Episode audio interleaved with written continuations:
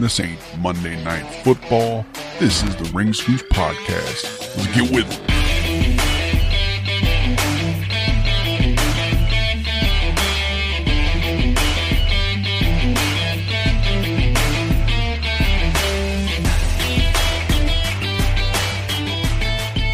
Hello, wrestling fans from all around the world and coast to coast.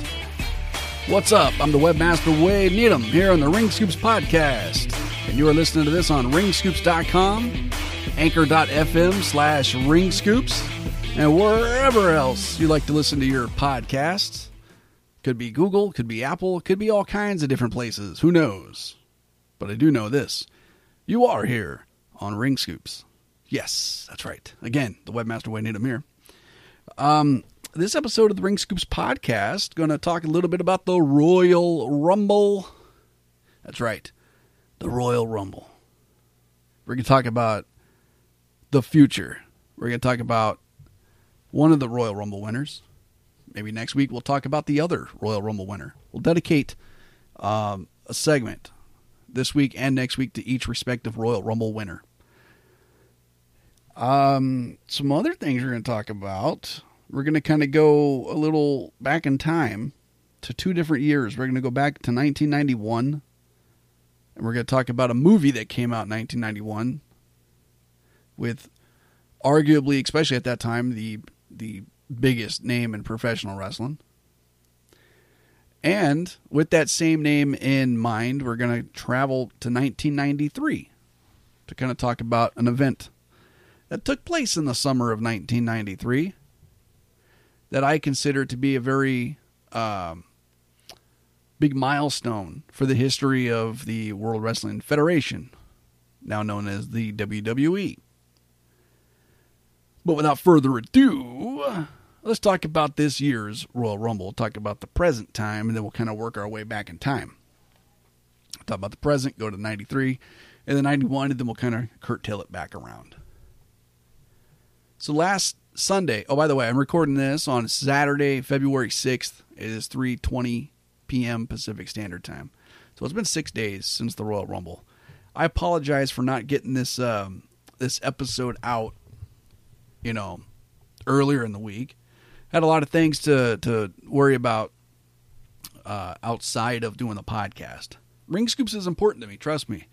It takes priority over a lot of things, but there are a couple things that are priority over ring scoops, and uh, had to take care of those. So there you go. Anyway, this is this is it. This is my my thoughts on the Rumble. So it's been six days. So if my memory is a little cloudy on some of the stuff, please, please, please bear with me on this, as my phone is going off as it always does when I hit record. Um, so the Royal Rumble, it took place in the uh, um, Thunderdome with a virtual audience, like all the other previous pay per views before this, uh, starting around SummerSlam time.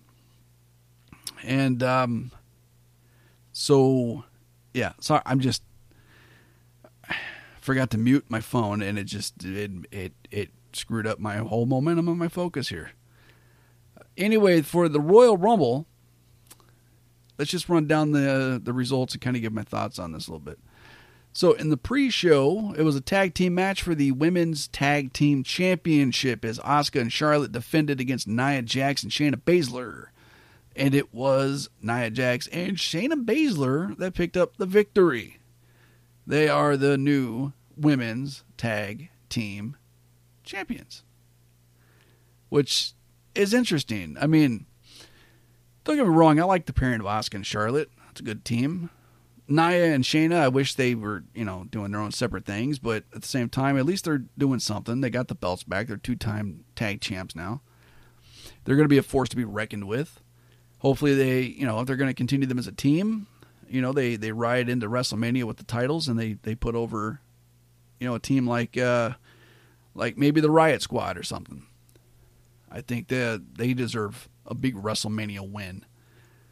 If you're going to do that, Nia Jax and Shayna have to be unbeatable between now and WrestleMania, though. You have to make them be just unstoppable monsters. both in individual singles matches and tag team matches, just everywhere that you see these two, they have to be nonstop action. That's just my opinion. I thought it was a pretty good match, though. Um, for a pre show match, they got some good time. They went a little over 10 minutes. The match that kicked off the actual Royal Rumble pay per view was for the WWE Championship as Drew McIntyre defended against Goldberg. Match went 2 minutes 32 seconds, and I had absolutely no problem with it. Goldberg and McIntyre told a hell of a story in the two and a half minutes that they were in the ring with each other.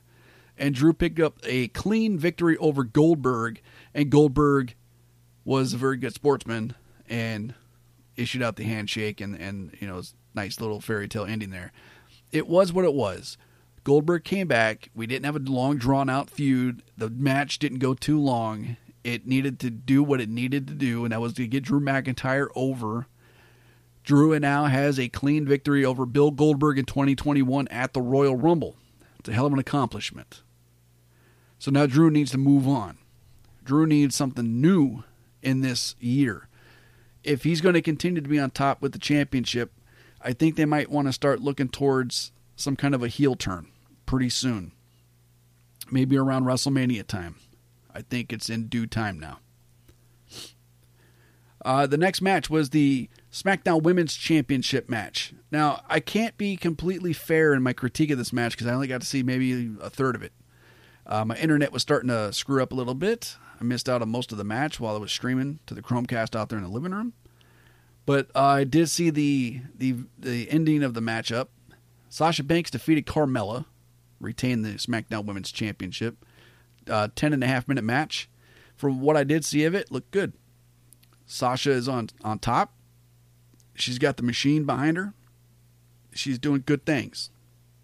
Carmella has vastly improved in the ring. I was voice chatting with my buddy the DA during this pay per view, and he had told me many times that he was impressed with the work rate that Carmella has put out. He has not watched SmackDown or Carmella in quite some time. So it was interesting to see his critique and hear his critique of Carmella when he really hasn't seen her in the ring that much, probably in a good part of the year, or maybe a year and a half, two years. So he saw more improvement out of her than I did, you know, because I see her somewhat, you know, on a weekly basis on TV. So it was cool. That he noticed that. He he knew exactly what was going on. And uh, Carmella is one of those competitors that I think by the end of this year she might have another run as the champion. Maybe over on Raw. I think Carmella would be kind of interesting to be over on Raw. Um, I'm gonna have to rewatch that match though. Uh, the next match on the card was a 30 woman Royal Rumble match opportunity at the Women's Championship at WrestleMania 37. Um, see how how can I even critique a Royal Rumble match? There's so many different ways you could do it. Um, the order of entry. We got to see Bayley as number one. Naomi was number two. Um, some surprise entrants. Uh, Shotzi Blackheart came out number five. I thought that was a very nice surprise. Jillian Hall came in as well. So did Victoria. Uh, Santana Garrett was in the the Rumble match. We got to see Alicia Fox as well. Uh, I, you know what? I'm on the fence of what happened with Alexa Bliss in the match. Absolutely loved it when she came out. She got a huge pop. Uh, who knows how much of it was canned and who much how much of it was actually piped in from uh, the people at home with their microphones on. Could have been a blend of both, but st- I just know this: I popped, and so did my buddy the DA, and I saw a lot of people on Twitter popping for her. So, uh, in the in the time of the pandemic, with no people in the crowd, that's a good way to to garner what kind of reaction they get is from your peers and through social media. And from what I can gather, Alexa Bliss got pop of the night, with the exception of Bianca Belair, who was the winner of this year's women's Royal Rumble match. And Bianca Belair came in at number three and had four eliminations. And she was in there for 56 minutes, 52 seconds. And I enjoyed seeing her win the Royal Rumble. the emotion that came out of her, Bianca Belair, was so genuine. It was it was fun to watch. It was a great sight to see. Uh, going in at number three, defying the odds, and I know there's a lot of people online that are very happy with it, her winning the the Royal Rumble match as well, and uh, I'm one of them. I'm extremely happy. Well deserved, well deserved this you know i think this this royal rumble match the women's match was probably the match i was the absolute most excited for on the entire card when watching this. Uh, I thought it was very well put together. I would even argue to say that this year's women's royal rumble match is as close to a perfect royal rumble match that you can possibly get. I just it's hard for me to find flaws like legitimate flaws out of this matchup here. Really, really solid Royal Rumble match by the women. So kudos to all the participants. Kudos to the producers that helped put together the Royal Rumble match. And kudos to the commentary team as well for top notch commentary on that. Overall, a beautiful Royal Rumble matchup. The next match on the card was a last man standing match for the Universal Championship as Roman Reigns defended against Kevin Owens. Now, I'll be honest with you. I mean, I love this stuff going on with Roman Reigns, the tribal chief, the head of the table. You know, I just, it, it's really good. The pairing of Paul Heyman, it's amazing. And, and don't get me wrong, Kevin Owens, oh my God, great competitor. When people were hating on him, I was still liking what he was doing. But I just didn't have huge expectations in this match going into it. Like, I knew they were going to tear it down a little bit, but I wasn't overly excited for this match. This was like definitely in the bottom of the barrel for me.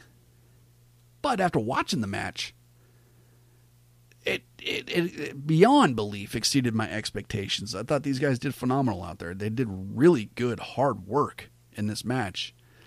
There were a couple small things that I could nitpick on, but I, am going to choose not to. Uh, because in the overall scope of things, it just would have never made any sense if they, you know, if it had been fixed or whatnot. It didn't have a huge, you know, overbearing on if the match was good or not. It would still be a good match if these things didn't happen, or if they happened according to how they were supposed to. The outcome would have still been the same. The message they wanted to send across would have still been the same without them. But Roman Reigns defeated Kevin Owens to retain the Universal Championship almost, almost by a hair, 25 minute mark. Good match. Very good match. Now we got the men's Royal Rumble match. Opportunity, WrestleMania 37. Let's go over some of the the entrants and surprises and whatnot. Uh, Edge was number one. Randy Orton was number two it was interesting to see number eight, Carlito came back. Now that's cool. Carlo, Carlito, Carlito Caribbean cool. Yeah, that's right. Carlito, number eight. Surprise. Damian Priest, number 14, came in. Uh, we saw Kane come back as well, number 18. The Hurricane, number 23. And Christian, 24, gave us one more match. Good stuff, man. Hey, you know what? Dominik Mysterio made his Royal Rumble debut as well. So good stuff. Um, it was a really good, really good matchup. Good Royal Rumble. Um, I mean, it wasn't crap. It was far from the worst Royal Rumble that I've seen. It had a lot of really good surprises. The women's was definitely a lot better, in my opinion. But this was a solid Royal Rumble match. Edge, the number one entrant, lasted one hour and 32 seconds with three eliminations. Him and Randy Orton went all the way. They went all the way. Yep. Anyway, good stuff there. Edge, the winner of the men's Royal Rumble matchup.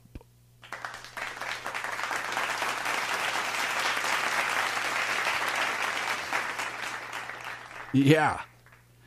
And I got to say this overall, very solid pay per view, man. Very solid pay per view. Definitely go out of your way to watch it. Good stuff. Now, at the beginning of the program, I talked about how we were going to spend this week talking about one of the Royal Rumble winners, and next week we'll talk about the other one. So, I'm going to talk a little bit about Edge. Edge appeared on all the shows this week the Royal Rumble, Raw, NXT, SmackDown. So, that's a, that's a huge deal. That's why I want to start off this week with talking a little bit about Edge. Let's talk about Monday Night Raw, okay? In the opening segment, the show opened up with Mike Rome welcoming Drew McIntyre to the ring to celebrate his victory over Goldberg.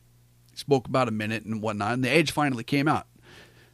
Uh, McIntyre showed him a lot of respect, but Edge said, You're doing it wrong, buddy. You're doing it wrong.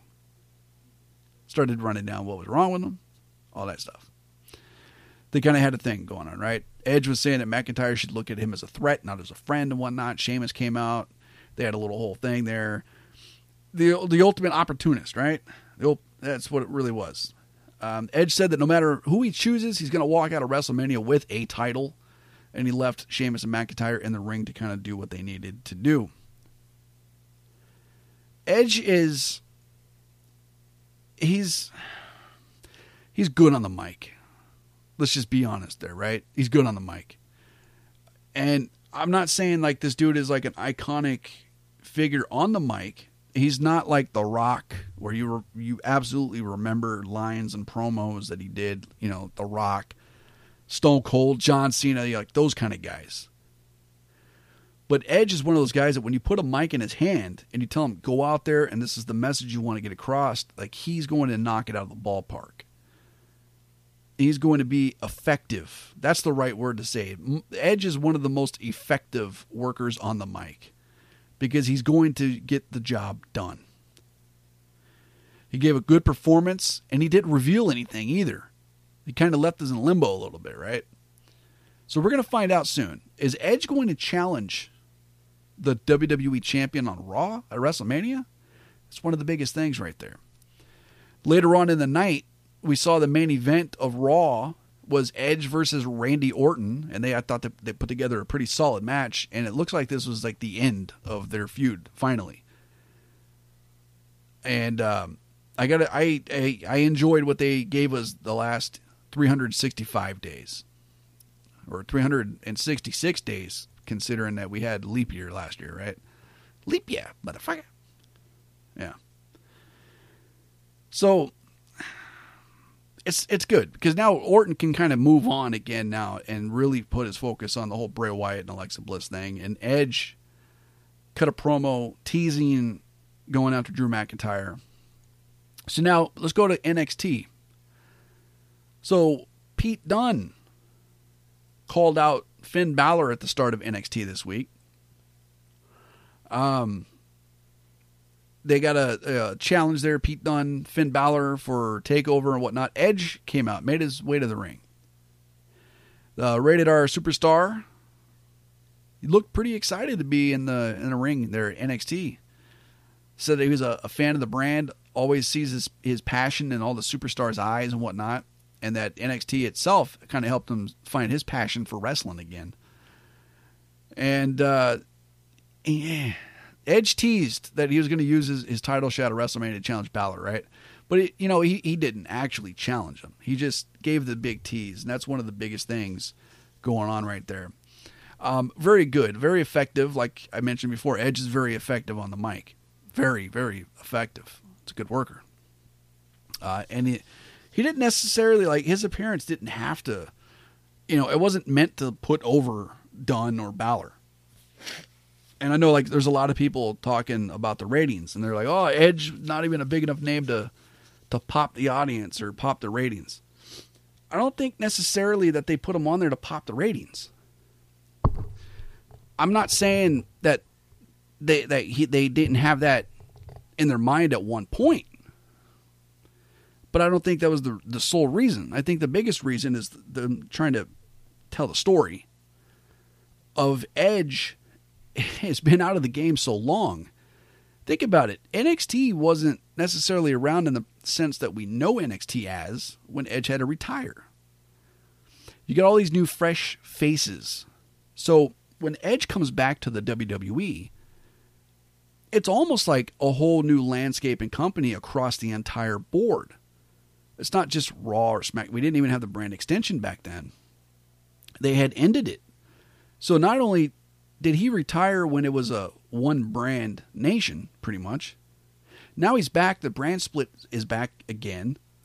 There's Raw and there's SmackDown, and now there's NXT. So Edge is making the rounds. Edge is the ultimate opportunist. He is just playing it smart. Need to take a drink of water here. So please bear with me here. Okay. So now let's go to SmackDown last night, right? Roman Reigns, flanked by Jey Uso and his advocate Paul Heyman. The head of the table, Roman Reigns, kick off the show. And he wants Edge. He wants Edge. And he ordered Edge to come out because he wants to know what's going on at WrestleMania. Edge did not come out.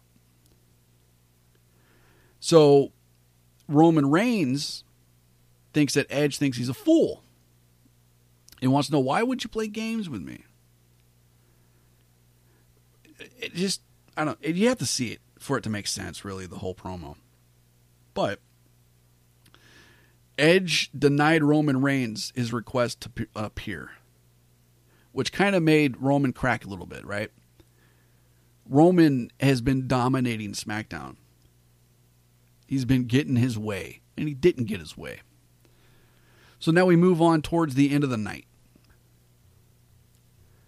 Right? So Edge hits the ring. He's going to make his decision as to which champion he's going to challenge at WrestleMania because now he's now he's officially been on all three brands this week. But before he could choose, Roman Reigns interrupts, makes his way out to the ring. He's got Uso and Heyman with him. And Edge immediately asks the Universal Champion if he's sweating already since he got back up, right? So Roman says, Uso, I'll meet you back at the bus. I got this.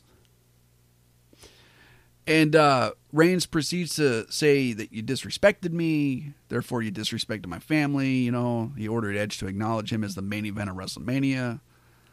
Um, but before Edge could even respond, Kevin Owens came out of nowhere and hit a stunner on Roman Reigns, close out the show.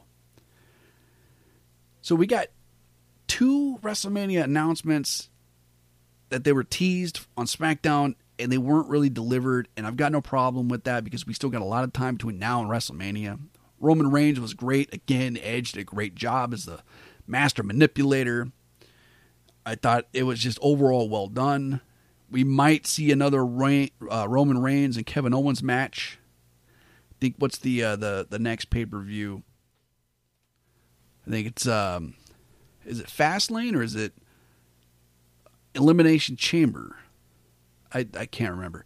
Is it Monaco or Monaco? Anyway, they're dead. All right. So, I know. Cheesy. Very cheesy. All right. So anyway, that so I think they're doing a really good job of putting over the the idea of Edge is just looking across the board at everything he can do. I think they're they did a phenomenal job this week. Edge looked like a major player. Um when he came back last year and then the pandemic hit and we were kind of screwed on you know the live audience reactions to edge and whatnot and his comeback was kind of kind of hindered by that. But then you know they had the match in the summertime he got injured so he had a lot of time off. So they're really making up for this now too by having edge just show up everywhere. And he is the ultimate opportunist so it kind of fits his character as well the landscape has changed. He's looking at every single thing because he just he's having a he's having he's like a kid locked in a candy store right now. He's just having fun, and I'm digging this. He's playing games. He's he's not he's not just diving right in. He's he's figuring things out. He's putting his, his toe in the water to see what the temperature is like, seeing what part of the pool that he wants to go swimming in. And I like that. We're making rice here, right? Bring it to a boil, Then you put the rice in, you cover it, bring it to a simmer, and you let it cook over time. That's what they're doing with Edge. And I like it. I like it a lot. All right. So now let's jump into the time machine here, huh? So we are going to go back to 1993, the King of the Ring. Here's a little bit of background behind the King of the Ring in 93, right? So WWE's held several King of the Ring tournaments in previous years, but it was never a pay-per-view until 1993. Uh, the event featured the King of the Ring tournament and three other matches as well. Here's some of the storylines. Um, the like one of the biggest ones was uh, the championship match between Yokozuna and, and champion Hulk Hogan. So at WrestleMania 9, Bret Hart dropped the world title to Yokozuna. And then immediately afterwards, Hulk Hogan came out and uh, challenged, or well, Mr. Fuji challenged Hogan to the match, right? And Hogan, you know, accepted it and whatnot.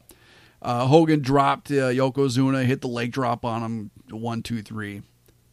Now, the original plan for this was that um, Hogan was supposed to lose the title to Bret Hart, but then he changed his mind. Hogan did, and he didn't want to lose to Hart.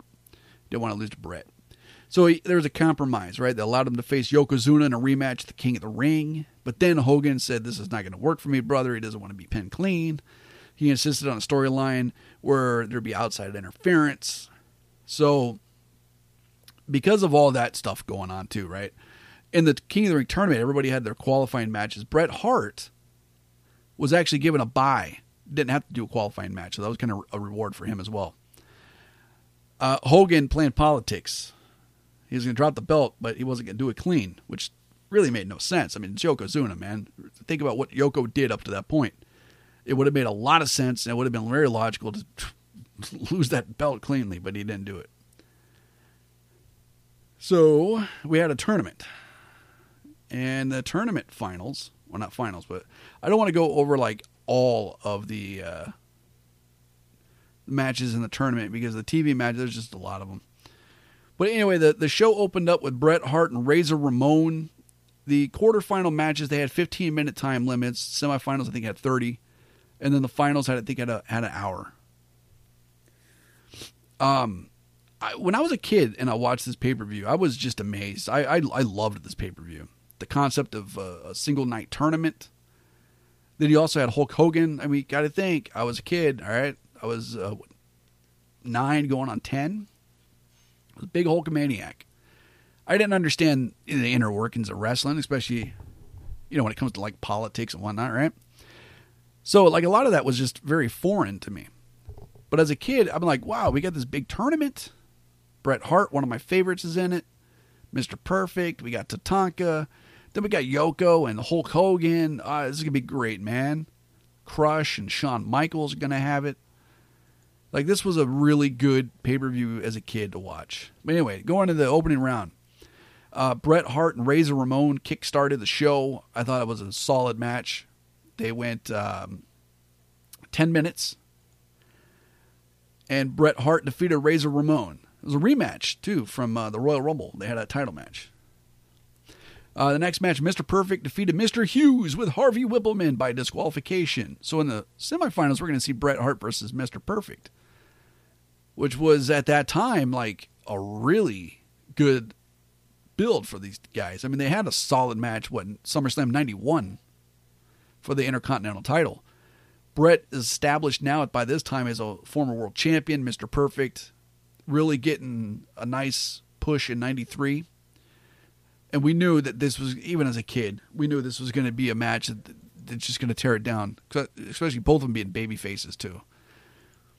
Uh, Bam Bam Bigelow defeated Hacksaw Jim Duggan in another uh, quarterfinal match. Then we saw Lex Luger and Tatanka go to a time limit draw, which means that Bam Bam Bigelow now has a, a bye straight to the finals.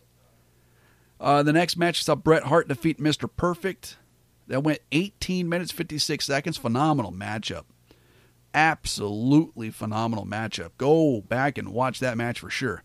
Watch all the matches with Bret Hart in this. This was Bret's night This was one of the the times that Bret really got showcased, big time.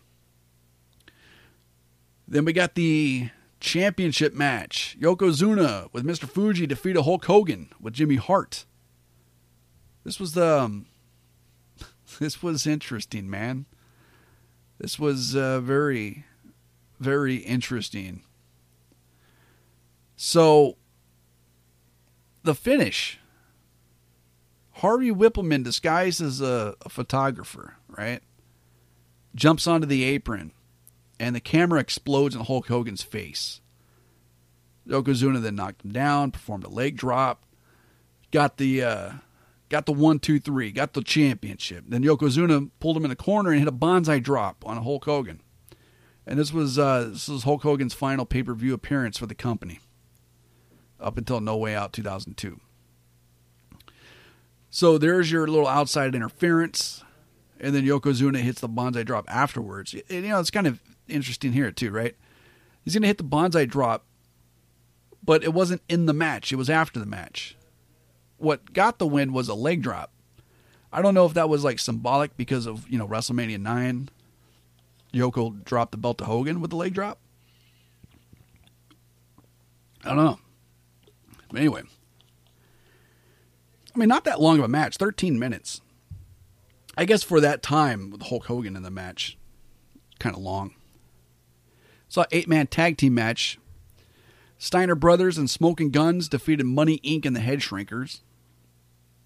Uh, Intercontinental title match. Shawn Michaels with Diesel defeated Crush. Decent match. And the main event was the finals of the King of the Ring. Uh, Bret Hart defeated Bam Bam Bigelow. And during the coronation, Bret Hart was confronted by Jerry the King Lawler. Lawler attacked Bret Hart, hit him with the scepter and the throne and whatnot. And uh, as the pay per view went off the air, Bret Hart was lying on the ground, unable to fight back. So you think about this, very effective, right? A lot of things happened here. Bret Hart showcased in one of the most unbelievable performances of his life, beating Razor Ramon, Mr. Perfect, Bam Bam Bigelow in one night, where Bam Bam had a, a pass into the finals. After beating Jim Duggan in a five minute match, too, right? So he's just fresh beyond belief. Then you have Hulk Hogan in his final pay per view match for the company for the next nine years. Yokozuna gets the belt back. It's like out with the old, in with the new, the new generation. Like, you know, all right. People always say Canadian Stampede was like the explosion. That was the event right there. Boom, that really signified this is the beginning of the Attitude Era. I credit King of the Ring as this is the beginning of the new generation. Hacksaw Jim Duggan took a loss, he's out. Boom. Hulk Hogan took a loss, boom, he's out. You got Bret Hart showcased in such a, a great role in this this matchup here. Then you had Shawn Michaels versus Crush, the Intercontinental title. Crush and Shawn Michaels went on after a Hulk Hogan match and the WWF Championship. Think about that. Did you ever think in the 90s Shawn Michaels would be in a match higher on the card than Hulk Hogan? So, I thought it was a really good match or a good event overall. Really, really solid. And we're going a little longer than I usually go on these solo shows. I usually try to go about 25, 30 minutes. We're at 35 minutes. So I'm going to try to wrap this up real quick. We're going to take another rewind here. We're going to go back in time again. All right, so the year is 1991. And there was a movie that cost 11 million dollars to make but only made 8 million in the box office. Distributed by New Line Cinema, starring Hulk Hogan and Christopher Lloyd and Shelley Duvall. hmm Oh man, I had a thing for Shelley Duvall way back in the day. Um, but yes. So this this movie, a little trivia here. Suburban Commando. It was actually originally intended for Danny DeVito and Arnold Schwarzenegger. When um, you know they they opted to make twins, the script was brought up, but then it became the follow up for Hulk Hogan after No Holds Barred. But this was supposed to be Arnold Schwarzenegger, Danny DeVito. I would have loved to have seen those two guys. I mean, Hulk Hogan and Christopher Lloyd, I think they had really good chemistry on, on, on camera, though. Um, very cheesy, very, very freaking cheesy movie here. But um, the plot is very easy. Uh, so Shep Ramsey, played by Hulk Hogan, he's on a mission, you know, to capture uh, General Suitor. Uh, then all kinds of stuff goes on. The very cheesy opening thing, like Spaceballs, like right, where they're just ripping off and over exaggerating a lot of these sci-fi things from like Star Wars and Star Trek and different, you know, outer space sci-fi things. Uh, Suitor transforms into like some kind of like sea creature character or whatnot, and Hulk Hogan's character escapes, and his ship almost blows up. Uh, Hogan gets orders to recharge his ship on Earth. It's going to take six weeks. He's pissed off, but he does it anyway. Uh, and that's where he moves into like the guest house at Christopher Lloyd's house, and Christopher Lloyd spies on him because he's very you know paranoid. Sets off a, a signal, a, a homing signal. Two bounty hunters show up. One played by the Undertaker. You're a dead man, Ramsey. And then uh, General Suitor shows back up, and there's just the big showdown and whatnot. And then um, ultimately, Shep leaves Earth with the bounty hunter ship and with the receptionist from uh, Christopher Lloyd's um, place of work, which the boss of Christopher Lloyd in that movie, played by the the legendary Larry Miller. If you if he's probably one of those guys, if you hear his name, you probably wouldn't know who he is if you saw him, you'd be like, oh, I've seen that dude in a shit ton of movies. Larry Miller, man. Let's talk about Larry Miller for a minute, real quick, right? This dude plays a perfect skis ball, perfect slime. You just want to punch him. He's he's he was in the Nutty Professor. He was the dean in the Nutty Professor. That guy. He played the dad in uh, Ten Things I Hate About You. Different role for him in that movie, but still, he had a lot of uh, funny quirks about himself in that character. But Larry Miller, man, all time great. I think he's a national treasure in my opinion. Great actor. Great actor. But I recently watched this movie again with uh, my buddies, the DA and Blade, and it was uh, DA's first time ever watching this movie. And it was great to get his reaction to a lot of the scenes. Like we said, it's a cheese fest, and it was just great because it was just over the top. Da was like, "What the fuck am I watching? I don't know what the hell is going on." But at the same time, I think he liked it. I think he liked it a lot. We watched Mr. Nanny recently too, going back to '93, Hulk Hogan too. But if anybody out there has not seen Suburban Commando, and if you do like what a couple of friends and I we would do a long time ago, we'd have bad movie night. We would intentionally watch a movie that was really bad, but we'd have fun with it at the same time.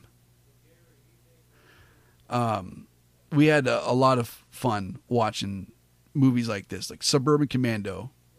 It is it's a horrible movie, but in a good way. It's just fun to watch. I, it's just hard to explain. Just give it a chance. Just trust me. Just just give it a chance. I think you guys will like it. I really do. I really do. All right. I think that's going to do it for this week's podcast here, this week's Ring Scoops podcast. I want to thank everybody out there for tuning in to the podcast this week. Much appreciation. Don't forget, you can check out Ring Scoops on social media Facebook, Instagram, Twitter, YouTube, Twitch, TikTok, all of those platforms at Ring Scoops. So make sure you check that out. We're uh, we're doing a lot of content over on TikTok now too, so give that a, a, a give that a, a check out.